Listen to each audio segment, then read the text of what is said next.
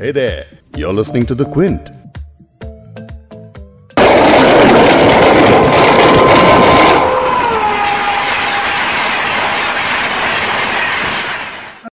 ये ट्रेन की आवाज आज भी जब अमृतसर के लोग सुनते हैं तो उनकी रूह कांप जाती है।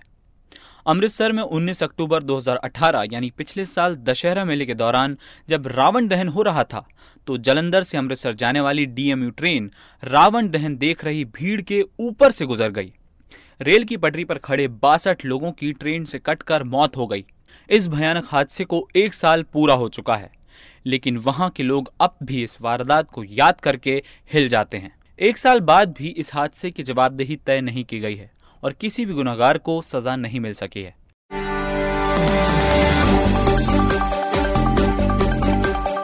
आप सुन रहे हैं द बिग स्टोरी पॉडकास्ट और मैं हूं आपका होस्ट वैभव पोलेनिक्कर। क्विंट हिंदी पर हम बिग स्टोरी पॉडकास्ट में एक बड़ी खबर आपके लिए लेकर आते हैं। हमारी कोशिश रहती कि खबर का जायजा इस तरीके से लिया जाए कि आप खबर के हर पहलू से वाकिफ हो सकें। आज बिग स्टोरी में हम बात करेंगे बीते साल अमृतसर में दशहरे के दिन हुए दर्दनाक हादसे पर। क्विंट की रिपोर्टर अस्मिता नंदी हादसे के एक साल बाद अमृतसर पहुंची। वहां उन्होंने पीड़ितों के परिवार से बात की और जानने की कोशिश की कि अपनों को खोने का दर्द दूर हुआ या नहीं, क्या उन्हें इंसाफ मिला और वो अपने साथ किए गए वादों को अब पूरा कराने के लिए कैसे आंदोलन कर रहे हैं। आगे बढ़ने से पहले हम आपको एक बात और बता दें कि आप big story Hindi Quint Hindi की वेबसाइट पर तो सुन ही सकते हैं, इसके अलावा आप गूगल और एप्पल पॉडकास्ट, स्पॉटिफाई और जियो 7 पर भी सब्सक्राइब कर सकते हैं। तो पॉडकास्ट में लौटते हैं आज के टॉपिक पर। पिछले साल जिन लोगों की ट्रेन हादसे में मौत हुई थी, उनके परिवार वालों ने हादसे की बरसी पर पंजाब की कांग्रेस सरकार के खिलाफ अमृतसर में प्रोटेस्ट मार्च निकाला, अपने लिए न्याय और मुआवजे की मांग की। सुनिए प्रोटेस्ट में लोगों ने क्या कहा। आज हम प्रोटेस्ट करने जा रहे हैं कि पूरा साल हो गया, पिछले साल दशहरे वाले दिन इतना बड़ा हादसा हुआ था, ठीक है, किसी भी प्रकार को अभी तक इंसाफ नहीं मिला। हम इंसाफ की मांग के लिए पूरा साल इधर उधर दफ्तरों में घूमते रहे, इसलिए आज मजबूर होकर हम आज ट्रैक पे बैठने जा रहे हैं। बेटा मेरा इतने दशहरा वेखण आया ही पिछले साल, अमृतपाल सिंह ओदी डेथ हो गई। इन्हों के साल इन्होंने नौकरियों के वादे किए, साडे नाल पूरे नहीं किए, साल अं धक्के खाते गए। सिद्धू साहब की कोठी भी गए, मिट्ठू मैदान से गए, कहते जो करना कर लो, इन्होंने कोई नौकरियां नहीं। साडा इंसाफ दिवाया जाए सानू, असीं ट्रेनां रोकण करके आप भी गड्डी थल्ले आउण की मांग। जिस काले दिन ये वारदात घटी, दरअसल उस दिन क्या हुआ था, चलिए आपको बताते हैं। 19 अक्टूबर 2018 को दशहरे का दिन था। शाम के वक्त अमृतसर के धोबी घाट पर रावण दहन का उत्सव चल रहा था। ये उत्सव इस जगह पर 4 साल से हो रहा था। ये जिस जगह कार्यक्रम हो रहा था वहाँ 2 प्रवेश द्वार थे, एक मेन रोड की तरफ और दूसरा खुलता था रेलवे ट्रैक की तरफ। इस कार्यक्रम के लिए कोई लिखित इजाजत भी नहीं ली गई थी। दशहरा उत्सव चल रहा था और चीफ गेस्ट थी नवजोत कौर सिद्धू। वो पूर्व विधायक है और नवजोत सिंह सिद्धू की पत्नी है, जो उस वक्त पंजाब में कैबिनेट मंत्री थे। सिद्धू इस साल जुलाई में पंजाब की सरकार में मंत्री पद से इस्तीफा दे चुके हैं। कार्यक्रम तब रफ्तार पकड़ रहा था, लाउडस्पीकर की आवाज, शोर शराबा और पटाखों का धूम धड़ाका। अब आप जिनकी आवाज सुनेंगे वो अपने पति के साथ इसी दशहरे के जलसे में शामिल होने के लिए गई थी। हादसे में उनके पति की मौत हो गई, हालांकि उनकी जान जैसे तैसे बच गई, उन्हें चोटें भी लगी थी। बच्चे को नहीं लेके गए थे, हम दोनों अकेले गए थे, तो हम लोग गए वहाँ से, तो वहाँ पर बैठ गए। मतलब रेल आपको ट्रेन वहाँ पे तो आता है, आपको मालूम है? नहीं, बड़ी दुनिया वहाँ बैठी थी, लोग बड़े थी, इधर बैठे थे। तो जब रावण को जलाने लगे तो हम लोग खड़ा हो गए। जब वो आग वग लगाए, पट पट पट पट पट पट फूटने लगा, तब तक तो हम लोग उधर देखने लगा सब कोई, तब तक इधर से देखने लगा, उधर सर्द ट्रेन आई, सबको मार उड़ के चल गई। आप और आपके पति एक ही पटरी पे खड़े थे ना? हाँ, एक ही जगह खड़े थे हम लोग। तो आप कैसे बच गए? अभी भगवान जानते, पता नहीं। आप कहीं आगे चले गए थे, पीछे आ गए? हम आगे फेंका गए। कई लोग ट्रेन के नीचे आ गए तो कई लोगों को ट्रेन ने सूखे पत्तों की तरह उड़ा दिया। वहाँ भी जाके मतलब हम लोग खड़े हैं, बस इतना पता चला कि हाँ रावण में मतलब आग लग गई है। बस ट्रेन आई तो हम लोग को मतलब पता नहीं चला कि ट्रेन कब आई, तो कब ये बात हो गई है। आप सब पटरी पे खड़े? नहीं, पटरी पे नहीं खड़े थे, पटरी के बाहर खड़े थे सारे लोग। ये मतलब मुझे पता नहीं चला कैसे चोट लगी। आपको भी चोट लगी थी? हाँ जी, मुझे भी मतलब यहाँ पर धक्का लगा था। क्या? हाँ, धक्का, पता नहीं धक्का लगा था कैसे, मतलब मैं तो गिरी, बेहोश हो गई, पता नहीं चला कि मैं कैसे गिरी, क्या हुआ क्या नहीं हुआ। हादसे को लेकर कई तरह के सवाल उठे। जो गार्ड्स वहाँ मौजूद थे उन्होंने लोगों को ट्रेन के आने को लेकर अलर्ट क्यों नहीं किया? हादसे को लेकर कौन जिम्मेदार है? मुख्यमंत्री कैप्टन अमरिंदर सिंह ने इंक्वायरी का आदेश दिया था और पिछले साल नवंबर में 300 पेज की रिपोर्ट पंजाब के होम सेक्रेटरी को सबमिट की गई थी, लेकिन आज तक वो रिपोर्ट जारी नहीं की गई। मतलब किसी को नहीं पता कि गलती किसकी थी।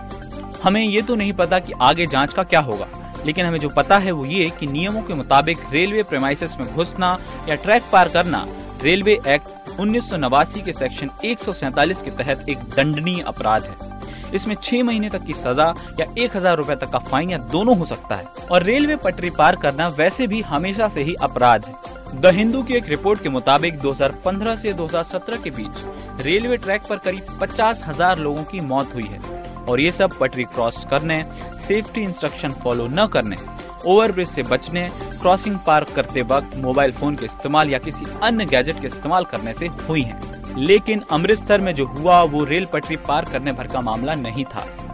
पूरा का पूरा इवेंट जिसमें बड़ी राजनीतिक हस्ती शामिल थी, उस कार्यक्रम के नियमों के मुताबिक इजाजत भी नहीं ली गई थी और बड़ी मात्रा में भीड़ रेलवे ट्रैक पर खड़ी थी। आपको लग रहा होगा कि इस हादसे के बाद अब वहाँ रेलवे ट्रैक पर प्रशासन मुस्तैदी के साथ देखरेख कर रहा होगा कि कोई रेलवे ट्रैक पार न करे। अस्मिता नंदी ने उसी रेलवे क्रॉसिंग के आसपास कुछ स्थानीय लोगों से बात की। उनका कहना है कि शॉर्टकट के चलते अभी भी वे वैसे ही रेलवे ट्रैक पार करते हैं, लेकिन फिर भी उन्हें कोई रोकने वाला सिक्योरिटी गार्ड नहीं है। सुनिए उनकी बातें। अभी यहाँ पे धोबी घाट में काम करते हैं। कितने सालों से काम कर रहे हैं यहाँ पे? 4-5 साल। 4-5 साल हो गए। तो आप 4-5 सालों से इसी ट्रैक से यहाँ पे चल के आते हैं कि वो फाटक से आते हैं? हमारा गाड़ी मैडम यही है तो इधर से ही आएंगे। अच्छा, मतलब रेलवे ट्रैक पार करके क्यों आते हैं, फाटक से क्यों नहीं आते? मैडम वो तो दूर ही बहुत पड़ता है, इतनी दूर से कौन आएगा। दूर कहाँ, यहाँ पे तो 5 मिनट दूर है। नहीं, दूर पड़ता है मैडम। अच्छा, तो आप इसलिए रेलवे ट्रैक क्रॉस करके आते हो? हाँ जी। ट्रैक से आना तो मना है ना? मना तो है, लेकिन हमारे मजबूर। लेकिन यहाँ पे कोई सिक्योरिटी नहीं ना लगाई गई, ना कोई पुलिस कल होती है, यहाँ पे कोई बात नहीं होती।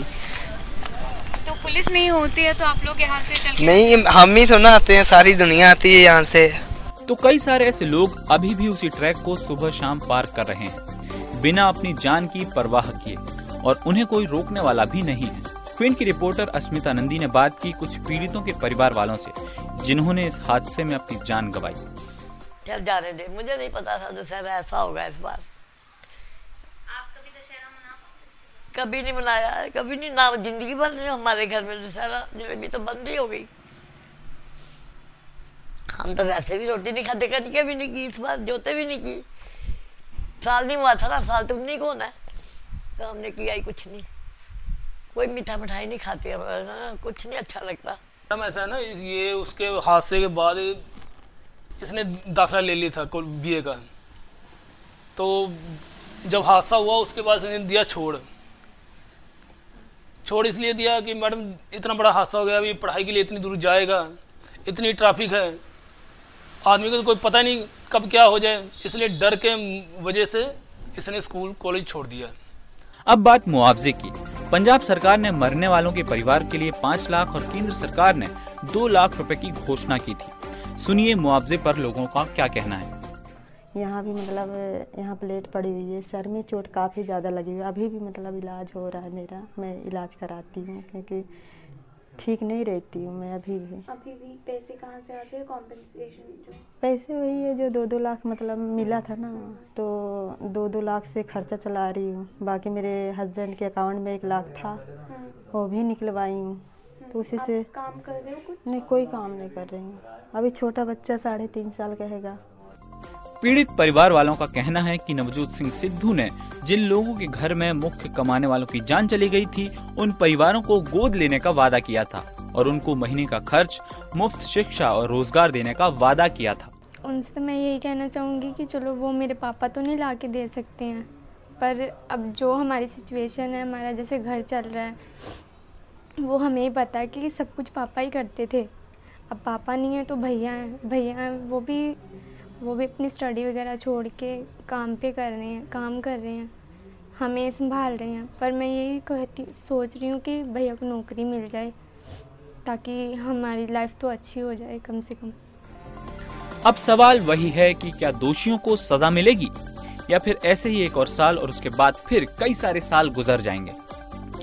आज की बिग स्टोरी में इतना ही, लेकिन अगले हफ्ते सोमवार को हम फिर मिलेंगे और हम बात करेंगे महाराष्ट्र और हरियाणा चुनाव के बारे में। सोमवार को दोनों ही राज्यों में वोटिंग होनी है और शाम को एग्जिट पोल भी आ जाएंगे। तो चुनाव से जुड़े पूरे एनालिसिस को सुनने के लिए तैयार रहिए हमारे साथ द बिग स्टोरी पॉडकास्ट में। और आखिर में एक बात और आपको बता दें कि बिग स्टोरी हिंदी आप क्विंट हिंदी की वेबसाइट पर तो सुन ही सकते हैं, इसके अलावा गूगल और एप्पल पॉडकास्ट, स्पॉटिफाई और जियो सावन पर भी सब्सक्राइब कर सकते हैं।